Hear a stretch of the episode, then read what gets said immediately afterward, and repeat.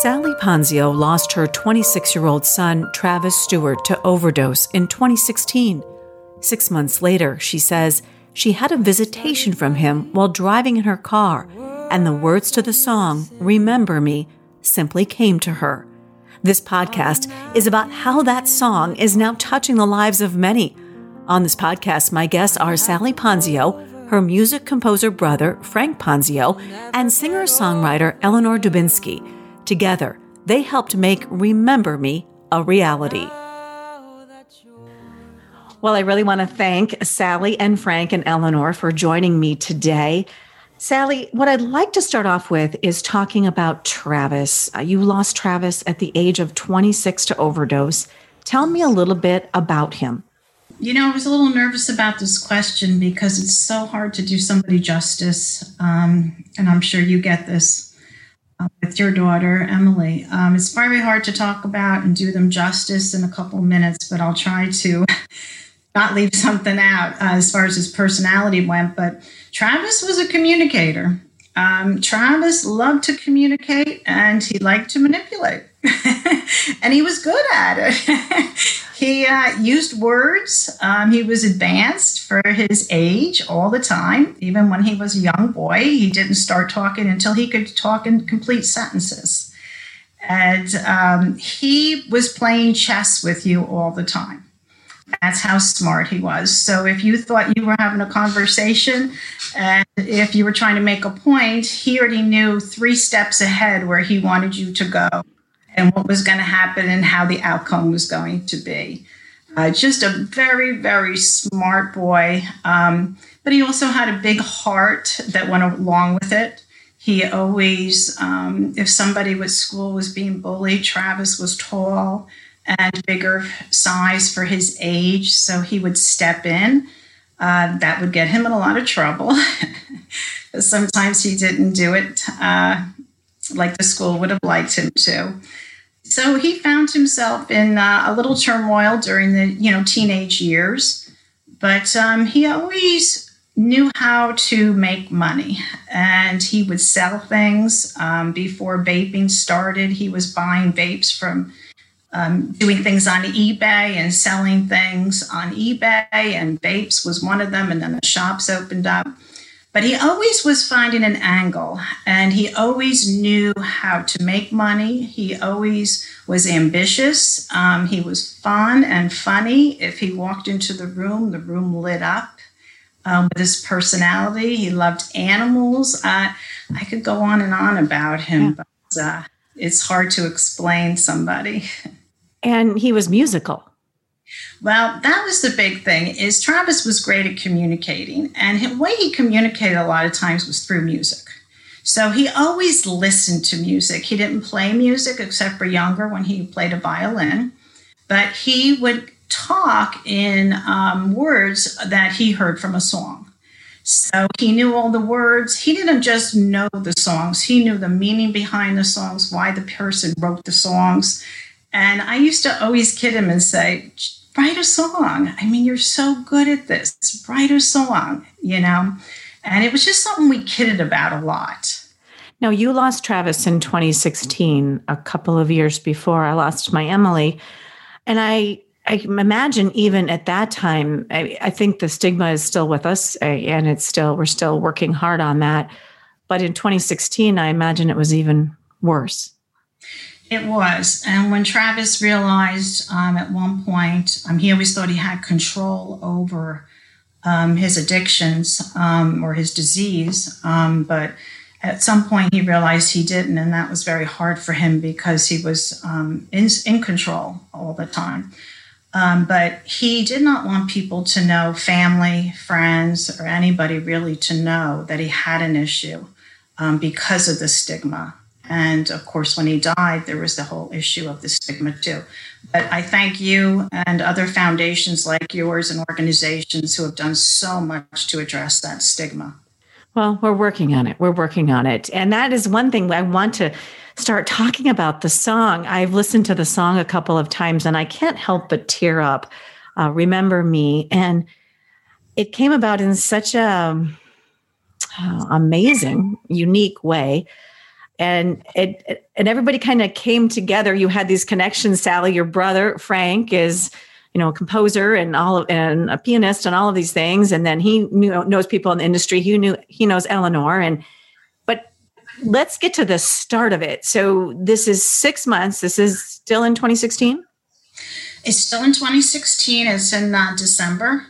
And I'm going to meet a friend in Disney. So I lived in Venice, Florida, and I was going to Orlando. And I'm sure you understand, Angela, that during this time period, you don't want to be alone much or in your head too much because it's a very tough time to be alone. And so it was my first time really alone in a car ride for, 2.5, 3 hours. And it was tough to be with myself. So I was just driving, and all of a sudden, I felt a presence. I felt words coming to me. And I always travel with food and stuff, so I had napkins next to me. And I can't even explain it until I realized that it was my son. I cannot rhyme anything together, so I knew it wasn't me. And he was giving me words. I started writing the words that you were saying on a napkin in my car. I had to pull over. I'll never get over. Now that you're gone. I pulled over, as the song says, and I started writing the words down on that napkin, and that is actually a picture of the napkin that we use in the song, in the video. And I just started scribbling words, and he was changing them and putting them back. And you can see in one of them, I'm making an arrow, move this here. And it was the best ride of my life. I mean, spending 3 hours in the car with him. I didn't even want to stop to have to go to the bathroom because I thought I would lose him. I came back and we got to talk even more. And he explained it. He explained his disease. He told me I lost him a long time ago. Well, that lyric by itself hit me. And I think any parent or anybody who's had a loved one struggle from addiction, because I did feel like there was a point a couple of years before my daughter died where I felt like I've lost my daughter. Like she's died. She's still walking around, but where is she? She's not there. And I think almost anybody who's has had that experience, right? We lose them before we lose them. Yes. They're actually gone, and you just can't get to them. Yeah. Gone for years before you went away. I tried so hard to reach you. You couldn't stay. But during that time, he gave me all these words, and they provided comfort for me. I got to Florida and met a friend. I got to Disney, met a friend, and told her about the ride. And I thought she would think I was crazy. but she was very open about my situation and what had happened, the ride that I had. And when I drove back, I was hoping to reconnect with Travis, but it didn't happen. But I kept the napkins, and I guess it was, I don't even know the time frame after, but it wasn't too far after that I got the same voice. And Travis was very persistent. I told you he was a good communicator. Well, he was a persistent person too. So he just kept saying, give these to your brother, Let Frank his uncle Frank. And Uncle Frank is with us, as I mentioned at the beginning of this. And so when Sally contacted you, which she followed through with Travis's instruction. And it doesn't matter whether people believe this or not. It just doesn't matter, right? I mean, because this is your experience, what happened, and you are not a songwriter per se. These words just came through you. And so when you heard from Sally, Frank, what did you think? I was very surprised. I was very moved, to hear from her, in this way, and to hear the words that she had written me. I was, surprised and moved, I think, would be the perfect description. Did you see it resulting in a song? I really wasn't sure in the beginning. I mean, I think the very first read, you're just kind of hit by the reality of of what actually took place in songwriting and all that are kind of far removed from you know that particular reality. As time went on, you start actually you know, when you just kind of calm down a little bit and you start looking at the words and you start seeing them as potentially part of a song or something that inspires a song in some way. Yeah, then I started hearing some things. Remember Me, Fly High, Fly Free, Spread Your Wings, Remember Me. And you hear that sounds kind of melodic already. There's a meter to it already. You can kind of hear an underlying rhythm that's there. Fly high, fly free, spread your wings, remember me.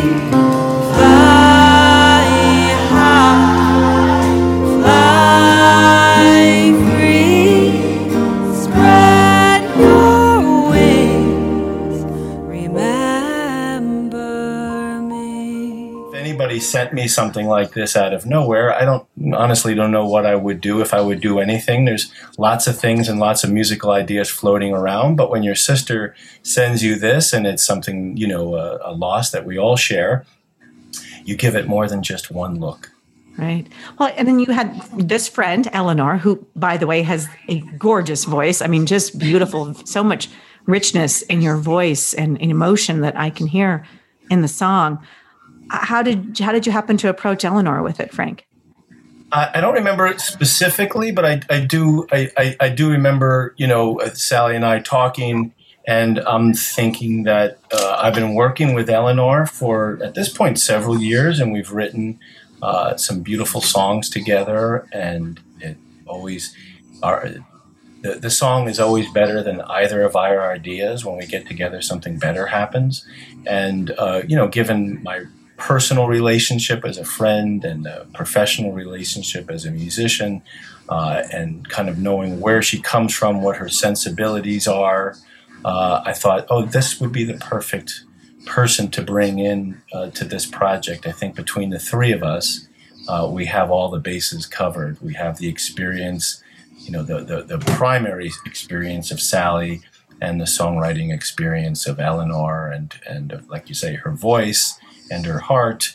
I figured we could really make something here. So I contacted her, and luckily she you know. You'll ask her, I'm sure, but she seemed open to the idea. Did you like the song right away, Eleanor, when you had a chance to read it? Well, I was so honored to be asked. And like Frank, the sort of heart of the message, which was fly high, fly free, remember me, just sings itself. It was very clear when we went through the language that would easily be the chorus of the song. And I think that, yeah, it really sang itself, and then telling the story around that became what we needed to do. That was our job, to tell the story around that story. So, yeah, and Frank has a very, you know, spiritual connection to many things. And I think that was also in the room. And so when I heard it, or when we started working on the musical part of it, those two things merged quickly. That this was something that had to be connected to something deep and very personal, and it would be served by, I think, you know, served by something that felt spiritual. It was more than just a song. Oh, for sure. I mean, for me, this process has been really about Sally. You know, that it's such a gift to be able to be given the opportunity to help someone, you know, her, put into another form something that is so important. And so she's so clear about what she wants to do with this song and what it means. And I think we've talked about what it's meant for her. And I don't remember, Sally, I think you maybe introduced this idea that, you know, there's sort of the 5 stages of grief, and then there's the 6th stage. And for me, the opportunity to participate in this 6th stage, which I guess one way of putting it is, what do you do, with your grief? How do you serve something larger than yourself with what you've been through? And this was so clearly for her an opportunity. You know, it's so courageous to be able to take what she's been through and then want to offer it to other people in a form of healing. So that we could be a part of that was amazing. And I've really learned over time with this song and other experiences, you know, when you put something to music and people can sing it, it's healing. That's beautiful. And I do think that grief can lead to growth for sure. But I don't think either Sally or I could do that alone as grieving moms. So it takes Frank and Eleanor's of the world, you know, to come forward, because I've had the same experience, not about a song, but just about maybe an idea I had that this is how I want to do something with my daughter's death, or this is how I want to help people. And I've just had people kind of come around me and enable me to do that. Like I could have never done that on my own, which Sally couldn't have either. No. It's an interesting process, because on one hand, you have to have, like, half of you has to go back to where this all came from and find that. And then the other, if you will, half of you is a craftsperson, and your craft and your language happens to be musical, and you're trying to find a way to create something from that.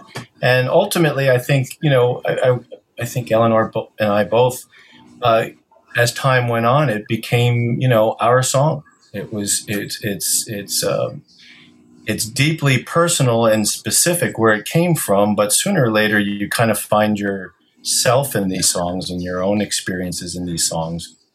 And I think that's the beauty of any art form, but certainly with a song, if you dive down deep enough in yourself and you find the music that reflects that feeling that you have, you're going to find everybody else there, and everybody else will recognize that. And that is part of what, you know, we want with the song. We want it, of course, to be born from the actual experience and something real.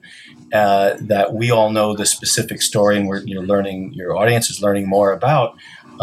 And we know that there's many, many, many people with this exact experience, or with something that's not exactly the same experience, but they'll be able to have the healing and the feeling and the catharsis that happens when a song touches you that deep.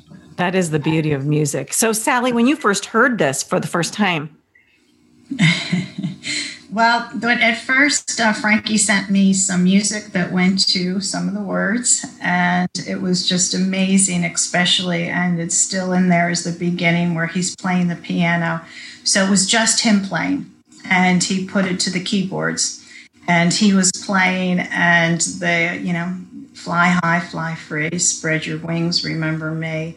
It just, you know, it's healing. It helped me heal too. And then he added it with Eleanor, and the two of them really worked on, you know, Eleanor sings it like this happened to her. And that was one of my concerns. If I could sing, I would sing it, but I can't. Just like I can't write. But Eleanor sings it like it happened to her. And so it's through me, through her, that she's singing, and that's how it feels. You said, I'm alive in your broken heart. Let my love lift you, start a new star, fly high. When they started putting it together, we had a great experience, because we went to Joe's Pub in New York City, and I flew into New York, and at that point, they did it live for the first time in front of me. And it was powerful. The audience was taken by it. The reaction was amazing. We did not know that some of the singers had similar stories that all came out. People in the audience, we know 1 out of every 3 people are affected by addiction right now and overdosing. And people really came to us and approached us. And it was at that point that we were just, we have to keep working on this, and we have to then incorporate other instruments and more vocals. So it grew from that experience. Eleanor and Frank, would you confirm that that kind of was the experience that grew the song even further? Yes, the feedback was very positive before we heard any words from the audience afterwards, because it was at the end of the show, basically. You could feel it when we were performing it, and it was just Eleanor and I and a few backing vocals, that the vocalists that contributed their talents, singers from the gospel church that I play in every Sunday. And, you know, between Eleanor's voice, the song, the message of the song, and a few gospel singers, it was you felt how powerful it was while we were performing it. And we say, okay, we know there's something real here, but it's actually worked its way into the art of the song, and this song needs to be developed even more. And so, yes, I would agree. I think there was that moment where, like, okay, we're going to continue with this and not worry so much about what you might typically worry about when you're writing songs. We're going to let this song do what this song does and give it its best chance to help as many people as possible. You know, Eleanor, when Sally said it was like, this happened to you, your voice when you're singing it, that's what I felt like. This is the singer singing this. How do you find that within yourself, or how do you channel, you know, maybe Sally's emotions through a song? The bottom line is empathy. I think I'm by nature an empathic person, and that's why this project appeals to me so much also, because, you know, we are feeling for each other. And I think, you know, and that's where we want to get to with the song. And so there has to be a certain kind of connection. You know, I don't want to fake it. So, you know, I guess, you know, I want the person hearing it to feel something, to feel. And that's not a trick. I mean, it's something that has to be through the performance of the material. And I, you know, one thing I've been thinking is one of the unexpected gifts of this is how, you know, that I've been able to get to know Sally, because Frank and I have known each other for several years. But now I, you know, Sally and I have met each other, and we've done this project in a lot of different iterations, you know, from starting to work on it, to performance, to the experience at Joe's Pub, to the recording, to, you know, now talking about it in the world. And so, yeah, I mean, it's in there. That's how we wrote the song. I'll say also, that's how we wrote it. It's me being able to be Sally for me. That's was really the approach that we took. I remember at a certain point we were working on the lyrics, and we got kind of stuck, and I thought, you know, I can't make this up. This is not my song. This is Sally's song. So we had another call with Sally to find more language for the song, because this is us telling her story in a way that we can, but without Sally, as much as the song is a more universal message and meant for a wider audience, she is the, you know, the seed of this song, and it's her. And so, yeah, it's wanting to do justice to her experience. I mean, you can't get deeper than this kind of an experience. And, I had to get to a place where I'm so glad that she feels this way, because it has to be that. It has to be that. Sounds like everybody's heart was just in the right place, you know, at the right time for this particular song. And I wonder what Travis would think of it. Has he made any more visits to you there, Sally, since all this happened? Or was that a one-time thing? I had a few visits before it happened in my dreams, which I think most of us who have lost a loved one, we've had our dream visits, and not as clear as this visit was. But we were able to release the song on his birthday.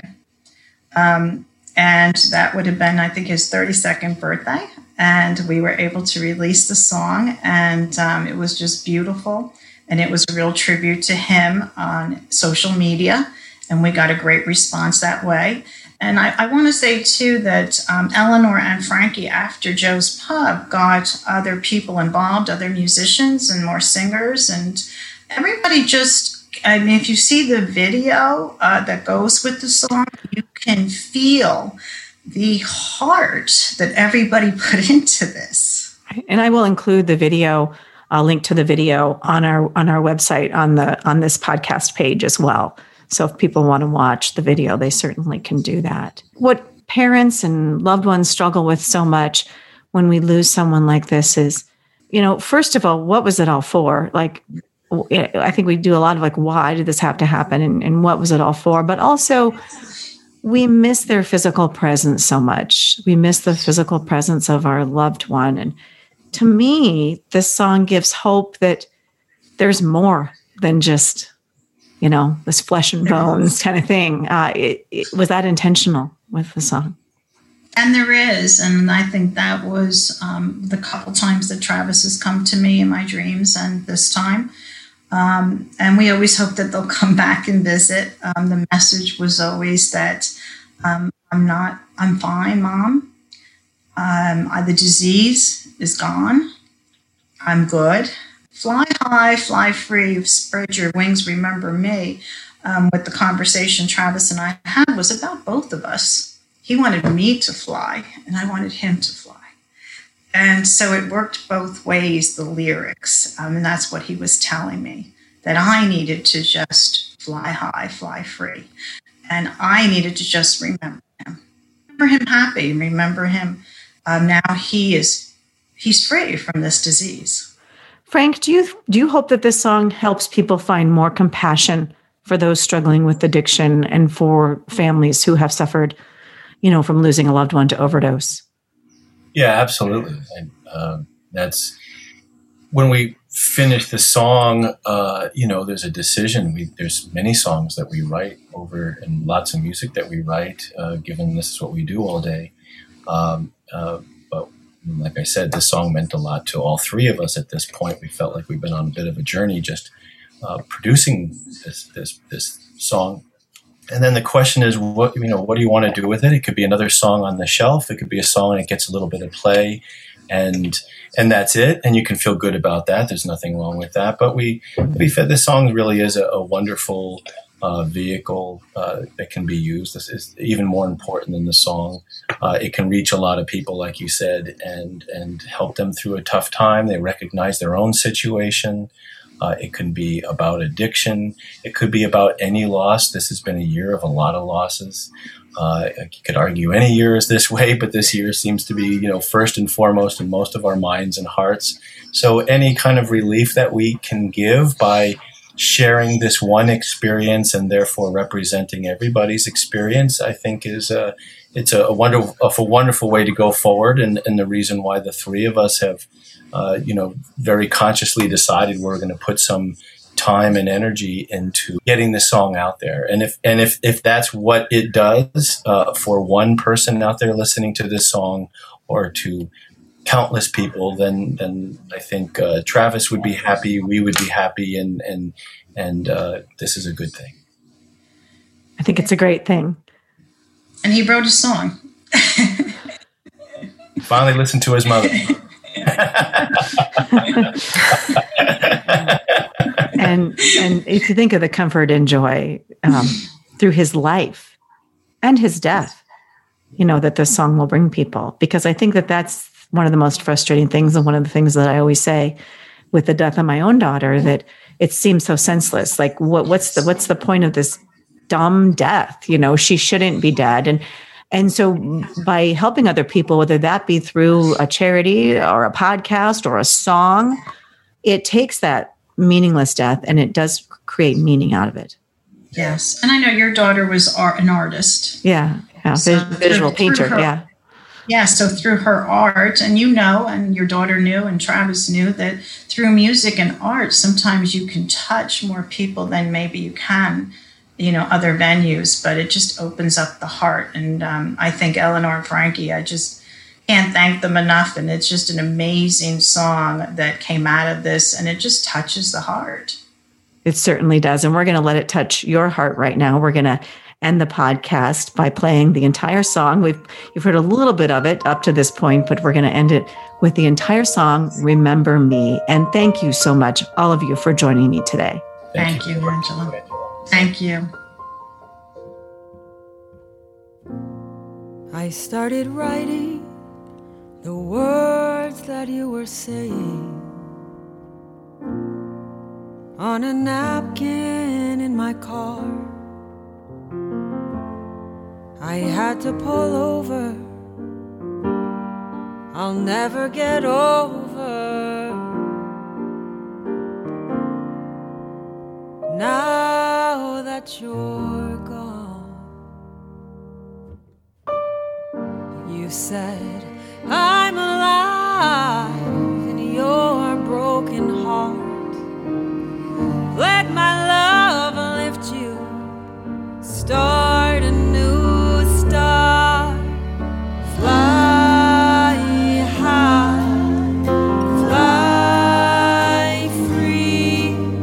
Spread your wings. Remember me. Fly high, fly free. Spread your wings. Remember me.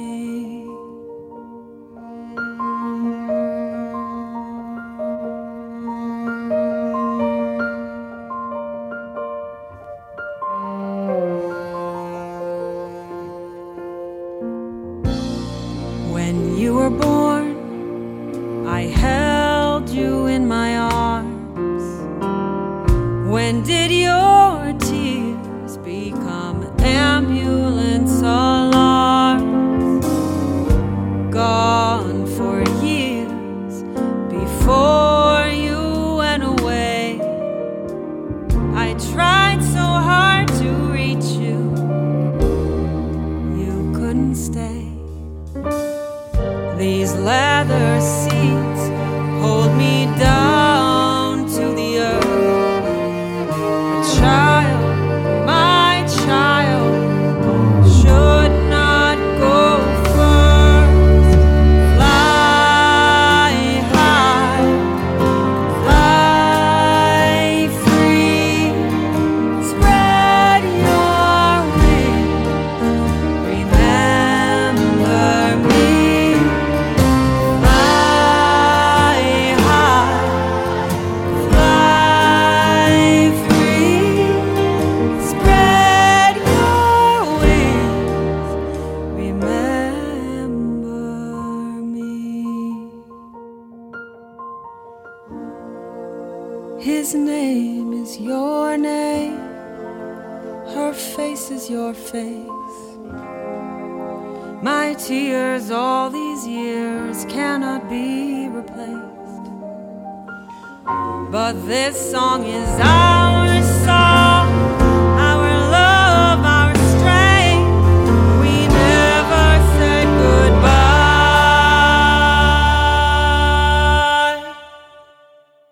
Fly high, fly free. Spread your wings. Remember me. Fly high, fly free. Spread your wings. Remember me.